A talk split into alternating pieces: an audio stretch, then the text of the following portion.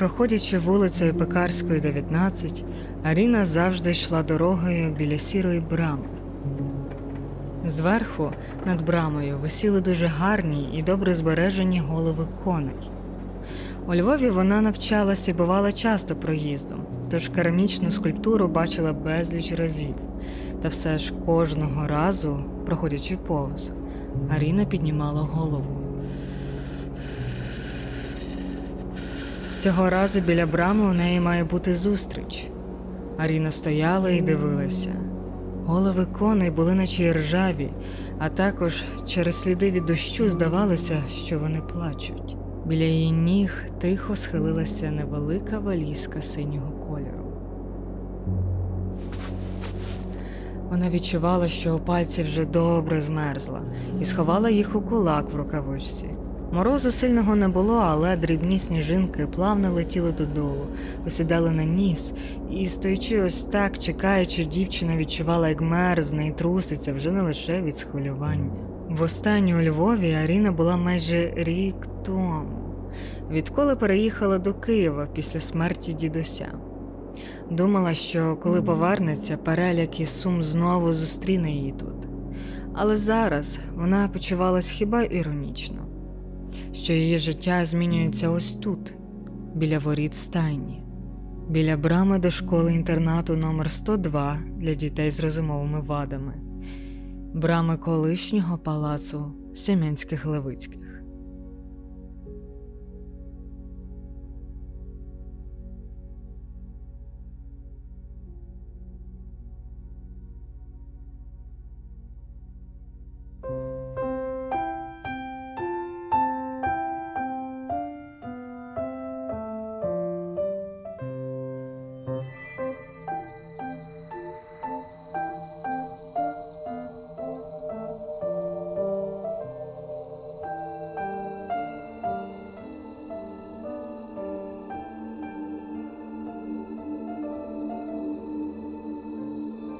Наступний палац Пекарської є під номером 19, а палац Семенських Левицьких. Зараз тут е, спеціалізована школа інтернат.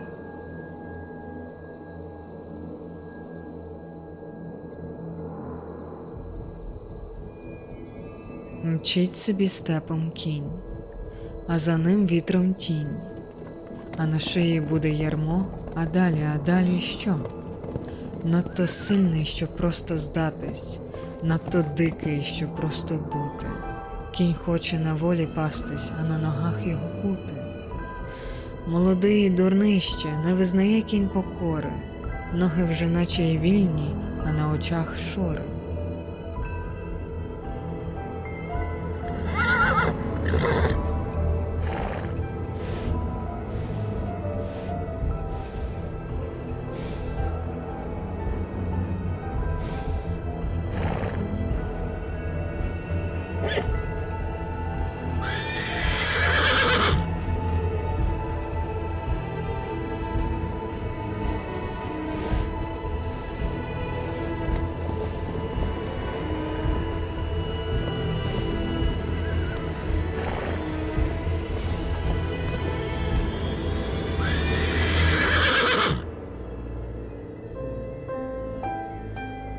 Стилістика, друзі мої, цього палацу це є необароко. Так, причому дахи е, самого палацу є в французькому такому стилі, е, стилі Франсуа Мансара, так, французький барок. У нас тепер буде ще одна, це палац Потоцький. Справді він би міг спокійно бути також тут сконструйований, тому що рука компетентної реставрації не дійшла. Тут бачите,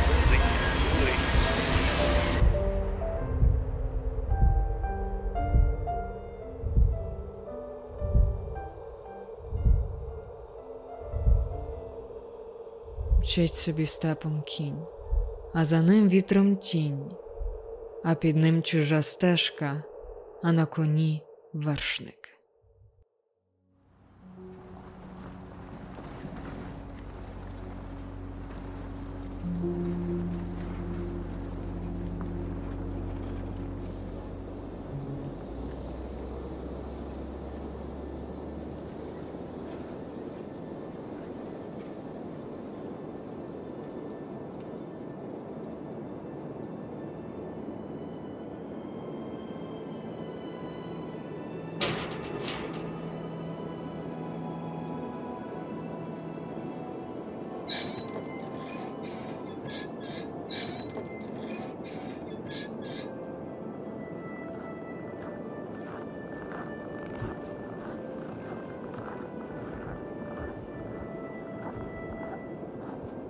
Скрип був неприємний, як і зігнута жінка у довгих чоботах і кожусі, що вийшла і рушила до Аріни.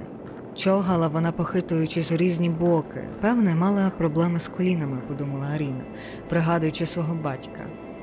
Жінка спинилася біля неї, тяжко зітхнула, затримала подих, мов би хотіла щось сказати на те, що у дівчини всього лиш одна валізка, а потім мов би, махнула рукою. Неважливо. Уйма роботи, щоб ще з вами бавитися. І, не дочекавшись Аріни, так само жінка поволі почовгала назад. Аріна стрепенулась, швидко рушила за жінкою, в думках перебираючи усі можливі запитання, щоб розвеселити її настрій. Поговорити про новини, поговорити про зміни календаря, ви вже як святкуєте. Та поки вона думала, очима бігала по красивих будівлях по боках. Вікні з правого боку, хоч і зіпрілих, вона бачила тіні людей, які насторожено її розглядали. Діти. Аріна подивилась прямо. Ще ніколи раніше вона так близько не стояла до палацу. Світло карамельного кольору стіни. На нижній частині фасаду видно було і світло-синій колір, випучерний, як весільний торт, ліпниною закрученою, квітковий декор. Звісно, місцями видно було цеглу і тріщини, та монограма з гербом колишніх власників збереглася. А ще Аріну зачарували високі ялинки, що росли близько до вікон будівлі. Сніжинки падали і падали, летіли і летіли. Дорога до входу, раніше розчищена, знову вкрилася шаром снігу, що було важко йти. Холодно, але Аріна почувалась так, мовби опинилася у касті. Нарешті Аріна та буркотлива жінка опинилися на одному рівні, і вже вколо входу дівчина змогла себе видихнути. Боже, який прекрасний палац, а фасад ну просто розкішний. Так, фасад гарний. Вважайте, щоб не впав вам на голову. І, не дочекавшись Аріни, жінка тяжко відкрила і закрила за собою двері.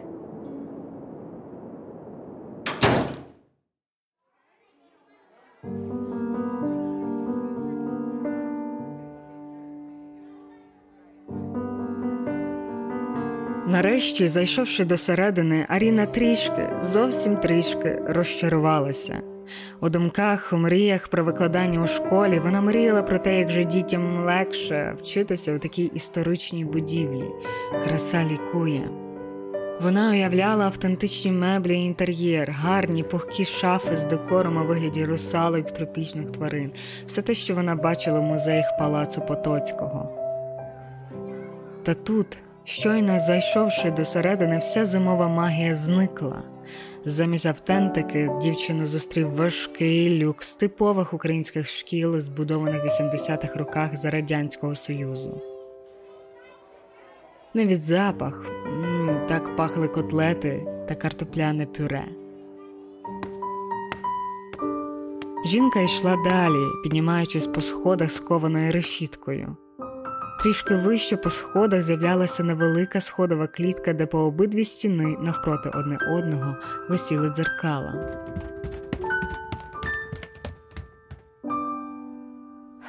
Аріна глянула на себе, червоні щічки, волосся від штучного хутра стало таким же жорстким і хаотичним, як її дублянка.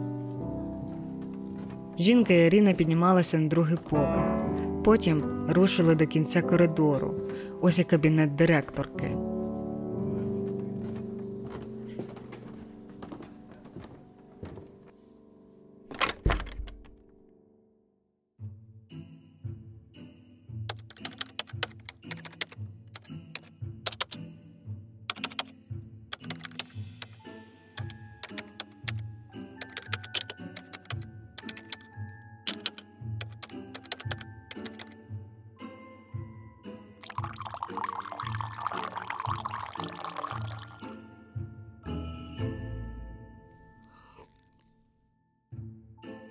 Кабінеті було тепло. Світло лилося з високих достель вікон, навпроти яких стояв довгий стіл, а за ним сиділа поважна, трішки огрядна жінка невисокого росту, в бручному костюмі, з темно-вишневим волоссям, зачесаним назад.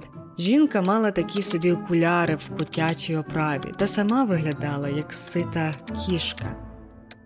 При Аріні вона посміхнулася, жестом вказала на крісло. Кави. Може, хочете кави? Ні? Ну як хочете. Приємно вас нарешті бачити вживу, а то все зуми та й зуми. І хочу пожати руку, не часто молоді до нас самі приходять. Як доїхали? Аріна пригадала потяг з Рави Руської про кондиторів, які сміялися всю ніч і не давали їй спати, про те, як то жарко, то холодно від вентиляції, про сварку літньої жінки з іншою, бо та сіли на її місце. Чудово. А це увесь ваш одяг? Руслана дивилася на її одну валізку. Ну, гаразд, дивіться. Ми ще не встигли приготувати кімнату до вашого приїзду. Там ще наша Наталія Іванівна довичищує, тому маємо годинку ще відсидіти. Я вам за цей час коротко розкажу про роботу, а потім підемо в бібліотеку. Деякі наші дітки там полюбляють гратися, познайомитися, деякі можуть бути з вашого класу. Між іншим, читала у вашому резюме. Директорка говорила і говорила, а Аріна водила очима по кабінеті. Звичайний кабінет, хоча шафа збоку мала цілу колекцію рептилій, консервованих у банках. За вікном здійнялася снігова віхола.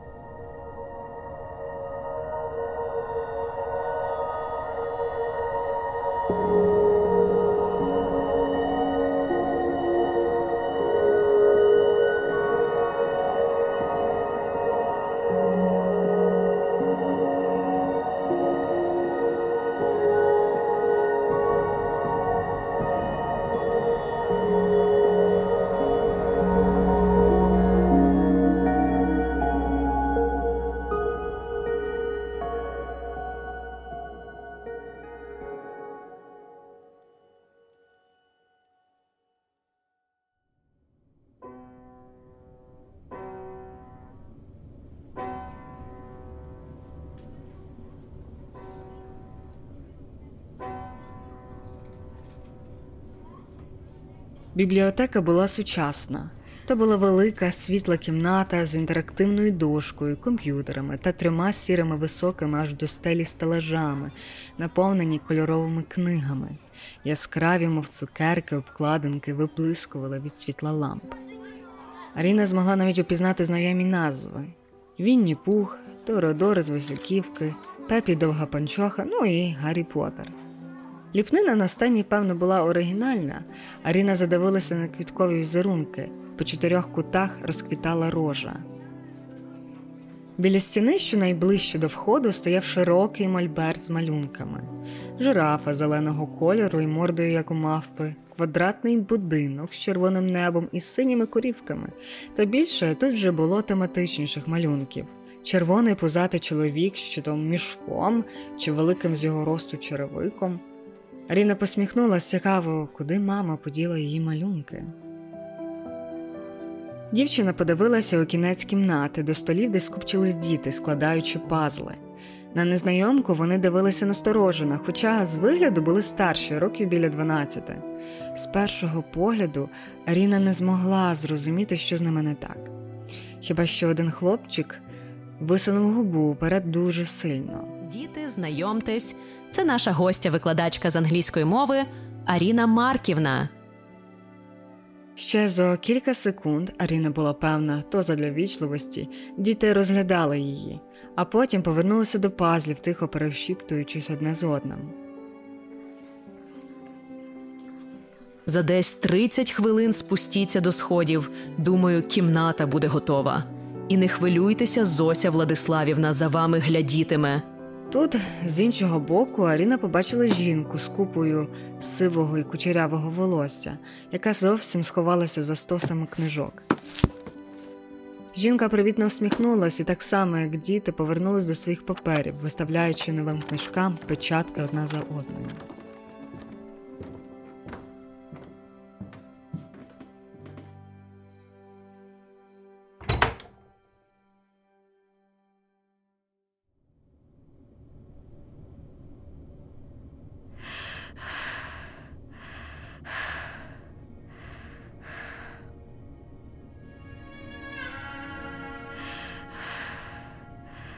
Аріна залишилась сама. Не те, щоб усі зникли, просто зникла уся увага, і дівчина відчула знову знайомий трепіт схвилювання. Як їх розговорити?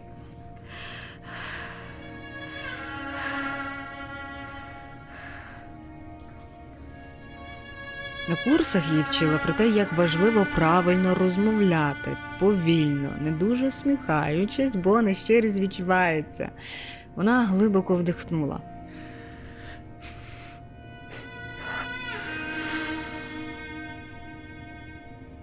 Прокашлялась. Повернулась до зграї дітей, які, як звірі, трішки наполохано зиркали на неї. Ось вона рушила до них.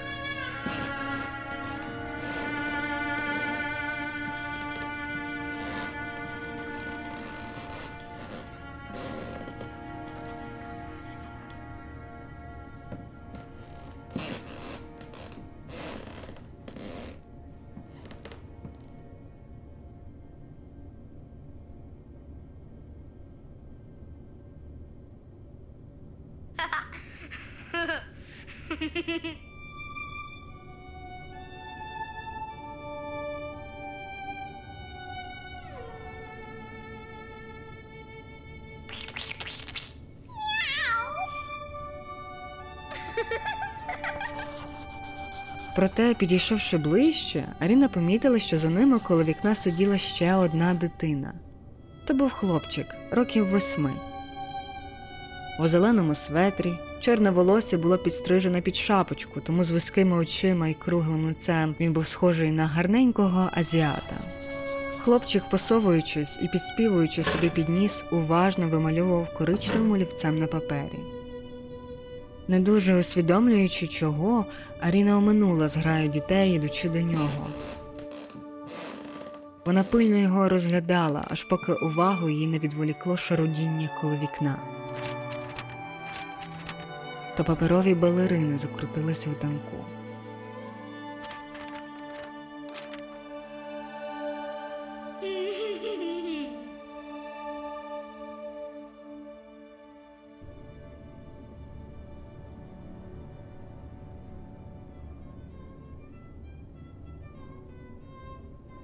Привіт, то ось там твої малюнки? Хлопчик підняв голову спершу налякано, а потім широко-широко усміхнувся, тоді так само чемно кивнув. На цей раз Аріна вже запитала, активно жестикулюючи, пальцем показала на хлопчика, а потім двома великими пальцями вгору. Гарні, в тебе гарно виходить. Хлопчик скромно сміхався, але не відповідав. А що ти зараз малюєш? Аріна провела пальцем в повітрі, мов би пензлем. Хлопчик лише підсунув до неї ближче малюнок, а тоді з придухом, як кошеня, вимовив квіточку. Аріна засміялася, потім придивилась. Справді, хоч все коричневе, але з фігур можна скласти пелюстки і стебло. Хлопчик і собі розсміявся. Як тебе звати? Хлопчик вказав пальцем собі на светрі до приколеної брошки з надписом Данилко. Аріна. Поволі сказала дівчина, вказуючи пальцем на себе, а потім згадавши, що викладачка додала. Марківна. Я буду тебе й інших вчити англійську. Данилко радісно засміявся, аж трохи попискував, закрутивши головою то вправо, то вліво. Від сміху дівчина почувала знічною, врешті вона точно знала, що не смішна. Потім, мов би щось згадавши, хлопчик хутко став перебирати малюнки мольберті, утворивши ну вже зовсім безлад на столі. Та нарешті, знайшовши, гордо підсунув у бік Аріни. Аріна уважно подивилась, навіть більш уважно, ніж би могла, просто тому, що відчула, що зараз ну дуже важливо показати, що вона уважна. На листку була зображена чорна подовгуваста пляма. Схожа на чорну діру у космосі. Вона витала, мов би, спереду, а позаду неї чотири стовпа бірюзового кольору. Інтуїція підказала Аріні, що то палац. Валі, мій друг. Випереджаючи здогадки, тремтячи, каже Данилко. Тебе гарний друг. Потім, відсунувши цей малюнок, Данилко підсунув інший з квіткою. Тобі. Данилко постутливо засміявся, а потім без заїкання чітко мовив: Ти йому теж сподобалась.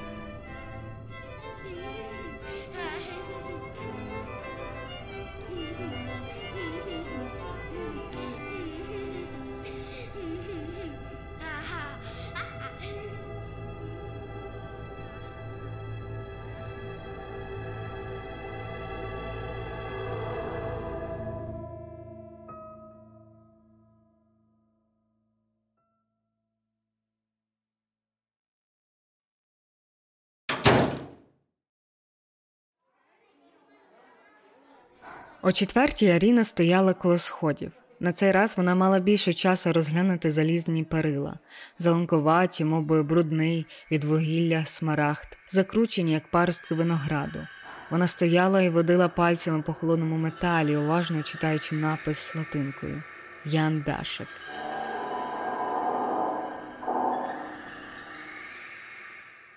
Ось ви тут? Ну нарешті, ідемо. Вигукнула згори директорка Руслана, рухливо спускаючись униз до Аріни.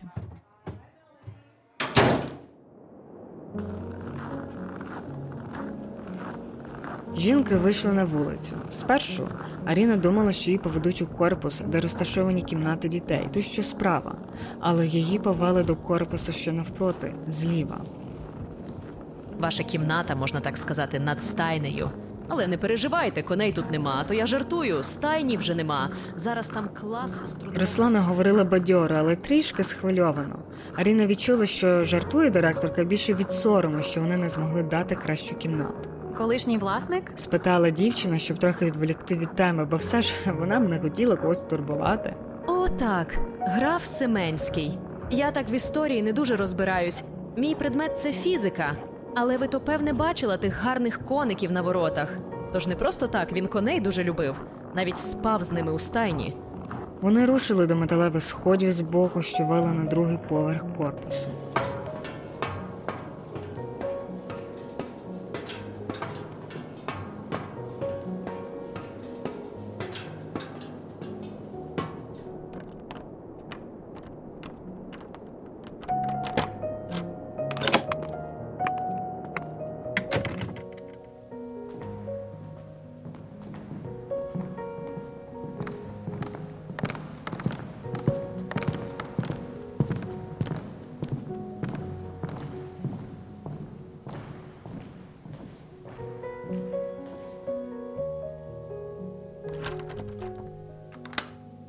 Аріна зупинилась директоркою. Найперше, що її здивувало, це двоспальне ліжко з рожевою простиною.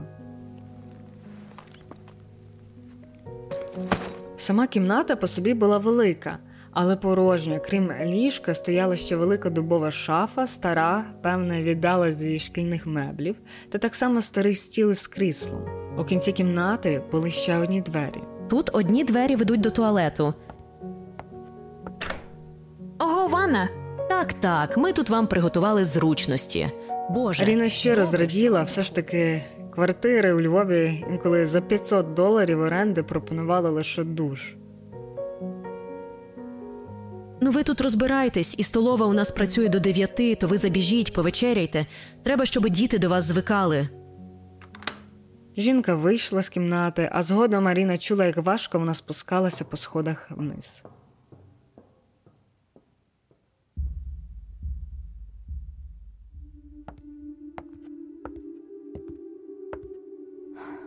Дівчина підійшла до вікна. Унизу вона бачила вікна спалень дітей, деякі теж стояли і насторожено дивились у відповідь. Та в неї було відчуття, що не лише діти, а весь палац її споглядає.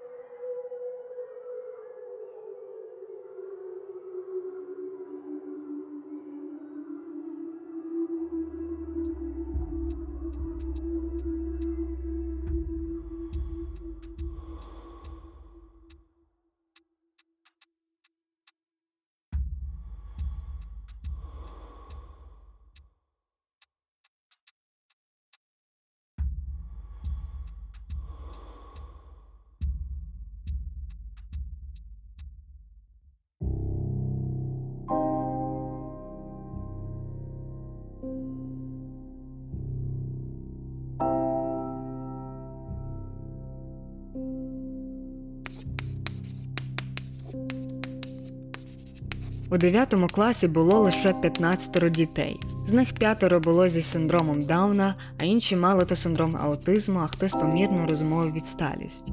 Так Каріні сказали перед початком уроку, провівши невелику інструкцію, що, хто і як. До Олі варто говорити повільно. Вона розумна дівчинка і добре сприймає на слух, може лише довше відповідати. А ось Антуан перед незнайомцями не хоче говорити. Спробуйте запитати щось, але не тисніть дуже. В цілому в школі в них вивчати англійську починають швидко. Програма така ж, як і в звичайній середній школі, і як усім дітям найважче дається граматика. Аріна глибоко вдихнула. Не можна боятися, все буде добре. Вона підійшла до дошки, клацнула на клавіатуру макбука, щоб засвітився екран проектора. Ось її презентація. Це має бути ознайомче заняття, більш фанове. Лекції по її плану вони будуть проходити у весняному семестрі, а тут, у грудні, вони просто більше ознайомляться, не так з англійською, як з нею.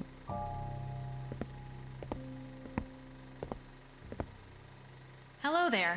My name is Arena. I'll teach you English. На великому екрані з'явилося її фото. Там вона у костюмі Герміони. Поряд напис Аріна Марківна, English Teacher. Деякі діти захихотіли, вже дивлячись з цікавістю на незнайомку. Тепер вона підійшла до дітей ближче What's your name? і, вказуючи на себе, переводила руку на іншу дитину. Хтось кивав, хтось тихо шепотів свої імена, інші всміхались і випискували їх зі сміхом. Можливо, їм було дуже ще комедно від светра. Аріна вдягнула червоний светр з надписом Gryffindor.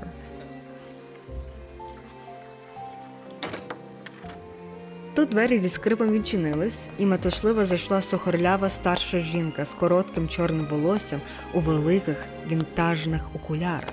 У руках вона мала кілька зошитів, які вона міцно притиснула до грудей.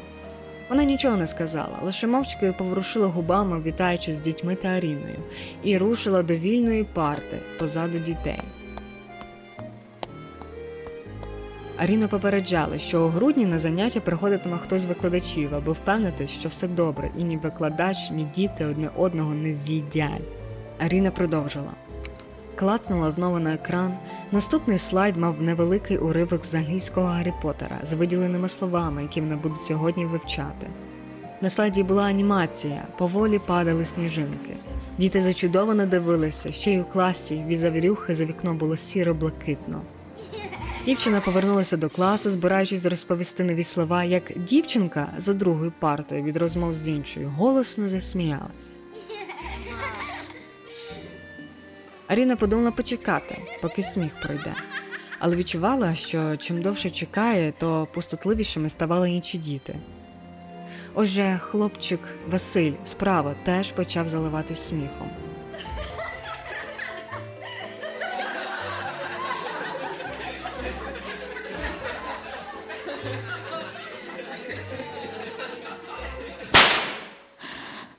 Ану тихо тут, слідкуйте, що говорить вчителька.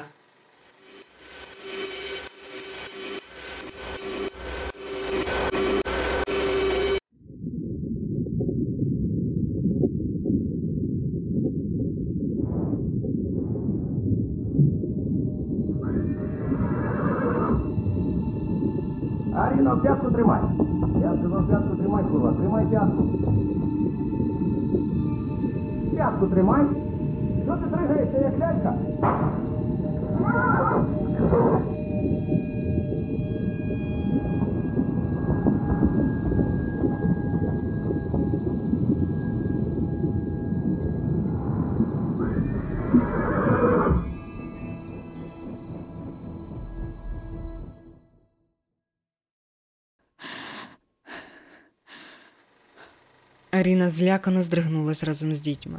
На хвилину вона забула, що мала сказати. Здавалося, Ріна заклякла, а дихнути повітря не могла. Тим часом жінка уважно дивилася на неї. Скельці окулярів виблискували, мов би, очі Василіска.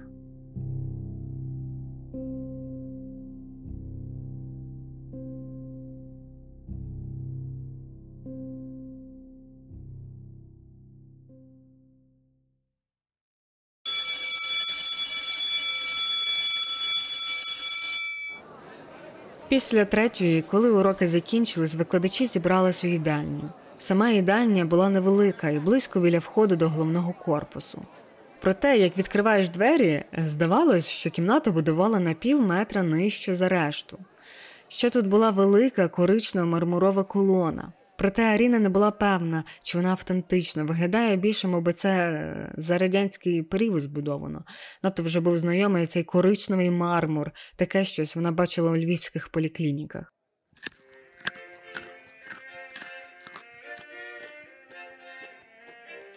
Самих викладачів було небагато. До Аріни вони дружньо всміхались, хоч і втомлено.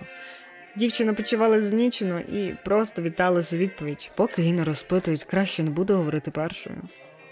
На обід був борщ, а потім гречка з рибною котлетою.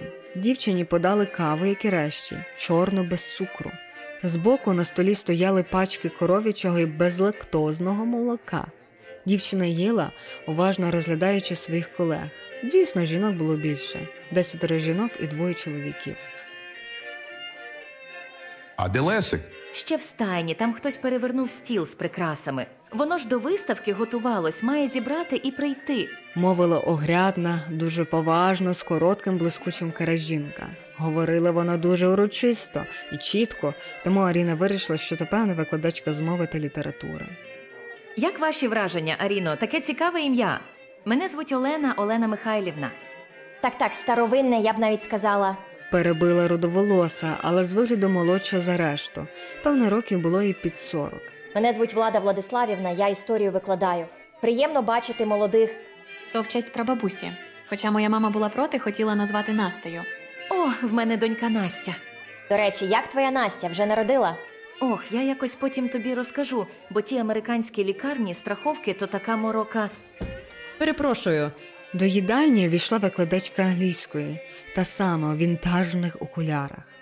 Вона вороже зиркнула на дівчину і сіла навпроти. Аріна при ній недобре, пальці рук стали холодні, вологі від тривоги. А як ваш перший урок? краще не робіть наступного разу дуже анімовану презентацію. Відповіла замість викладачка англійської. Вони, хоч і візуали, але коли забагато всього перезбуджуються, і їх важко зупинити. Особливо молодші. Ой, що ви такі суворі, Рома Романівно. Мовив огрядний чоловік, теж дуже чітко і урочисто. Певний викладач зарубіжної літератури, подумала Аріна. Дітям потрібна дисципліна, які б то не були діти. Та йой, краще скажіть, хтось вже вирішив, хто залишиться на зимові канікули. І, побачивши здивований погляд Аріни, Олена Михайлівна пояснила. В нас, хоч діти і ночують і живуть тут, та на вихідних свята й канікули батьки забирають додому. Але з війною кілька тепер стабільно лишаються. Мм, розуміючи, кивнула Аріна. Як вам було минулого року лишатись, Галино Степанівно? Звернулась Олена до жінки з коротким темно-русявим волоссям. Аріна подивилася на ту жінку.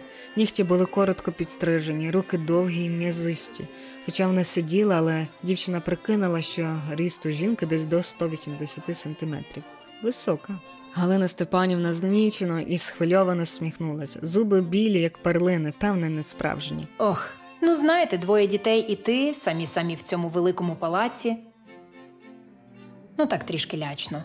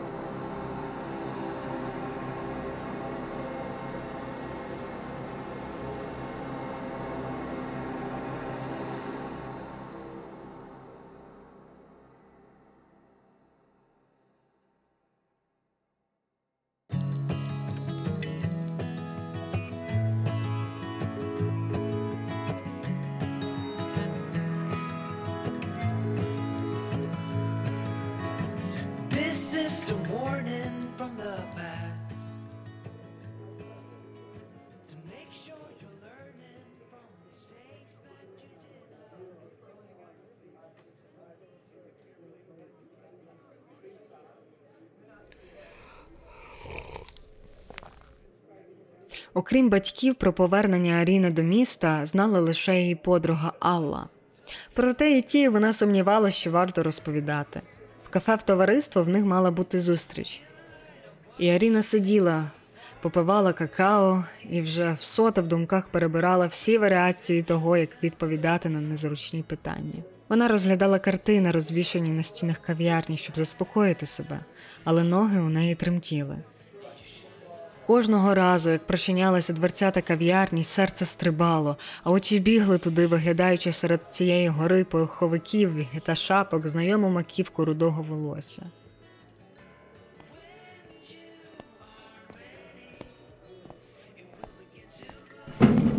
Вибач, ця хурделиця, я вже думала не дійду, і застрягну в сраці снігу в себе на зеленій.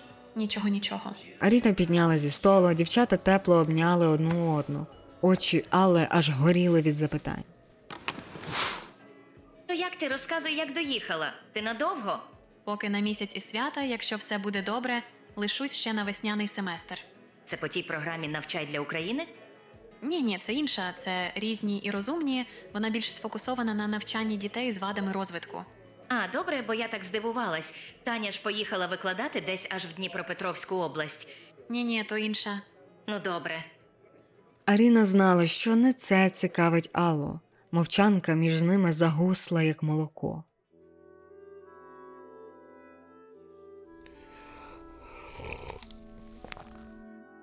То як, ти дзвонила йому? Кому? Ну як кому, ти знаєш про кого я? Ні, я не думаю, що зможу. Я ж, ну знаєш, ігнорувала всі дзвінки і тексти, мені було важко відписувати, а зараз просто совість гризе дзвонити йому. А ти не. Алла відсунулась, в руках вона крутила кружку з чаєм. Ти не плануєш повертатися до їзди? Звісно, що ні. Тому кажу, що не хочу дзвонити пану Василю. Він може це сприйняти, що я хочу далі займатися, а я не хочу. Але чому? Та Алло, я не йду далі в спорт. Ну і це ж ти у нас їздиш на змагання? Але тобі ж подобалось, ну і. Я думаю, всі скучили за тобою, хоч ти й ведеш себе гівняно, вибач. Алло, я не хочу, дякую. Дівчина нахилилась уперед, легенько накривши долоною пальці Аріни. Аріно, ну минув вже рік. Може, навпаки, якщо ти спробуєш знову їздити, тобі стане легше. Аріна сховала руки за стіл.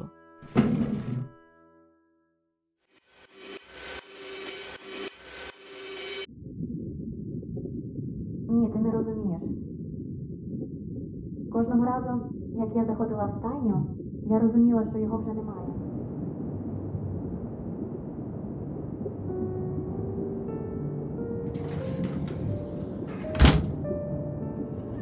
На вулиці стояв мороз.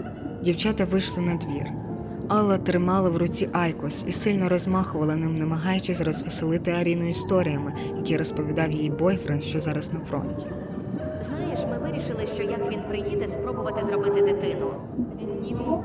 Та ні, я вже ходила до гінекологині своєї. Казала, що по аналізах в мене все заєбісь. Хоч завтра народжуй, тільки кинь курити.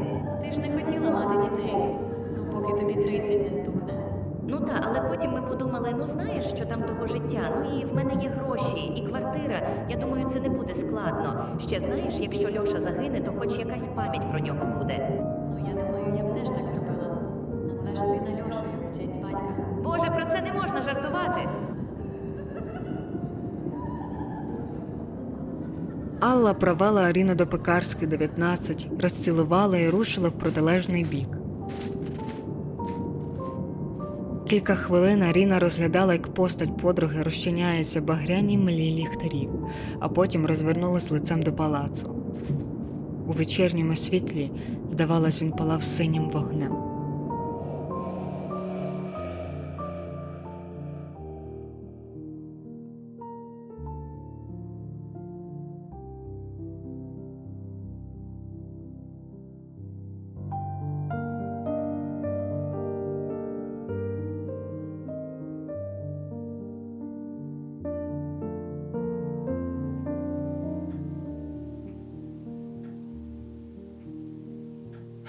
Ось і закінчився цей день, і починається нова робота.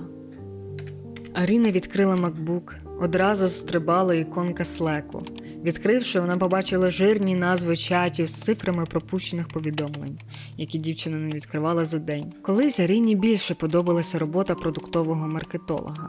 У тебе є велика відповідальність і вплив. Проте після трьох років роботи вона вже не дуже кайфувала від того, що їхній фітнес-додаток отримає більше користувачів.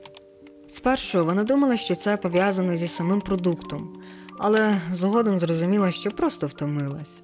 Проте жити на гроші викладацької праці Аріна не збиралась, тому 20 годин на тиждень Вона далі працювала на компанію.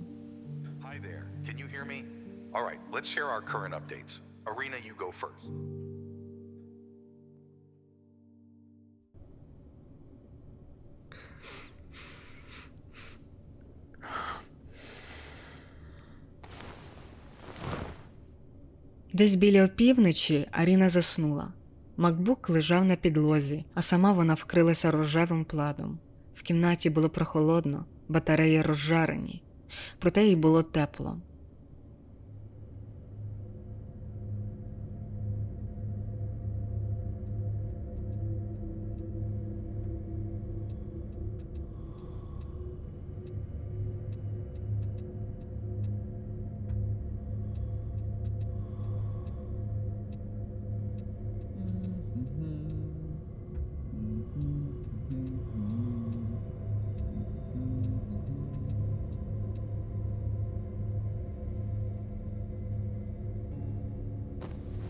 Вона відчувала чиєсь дихання біля своєї щоки, від чого й прокинулась. Очі були затуманені сном, і дівчина їх важко заплющила. У голові дзвеніло коняче іржання, яке переливалося то зліва, то справа. В якийсь момент Аріна зовсім прокинулась. Звуки лунали з подвір'я. Вона відкинула плед, ковдру, оминула свої тапки і босою рушила до вікна. Падав сніг, густий. Саме подвір'я блистіло під променями місяця, і там серед снігу вона побачила чорного вороного коня. Не вірячи собі, Аріна протерла руками лице. Кінь безтурботно бігав по колу подвір'ям, мов би грався з собою.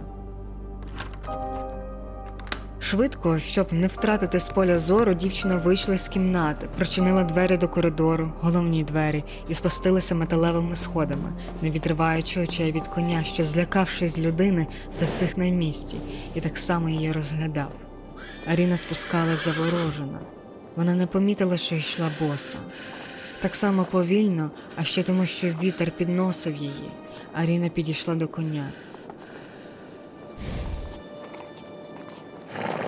Вуха він мав насторожені, але виглядало так, що він і не збирався її кусати, навпаки, дозволив погладити долонею теплу морду. Вона провела пальцями по гарячій гладкій шиї. Так, стоячи, тулячись лицем до шиї звіра, Аріна відчувала, що їй вже і не страшно, і не холодно. Аріна заплющила очі, а коли розплющила, то коня вже не було, а сама вона лежала серед снігу і заметілі.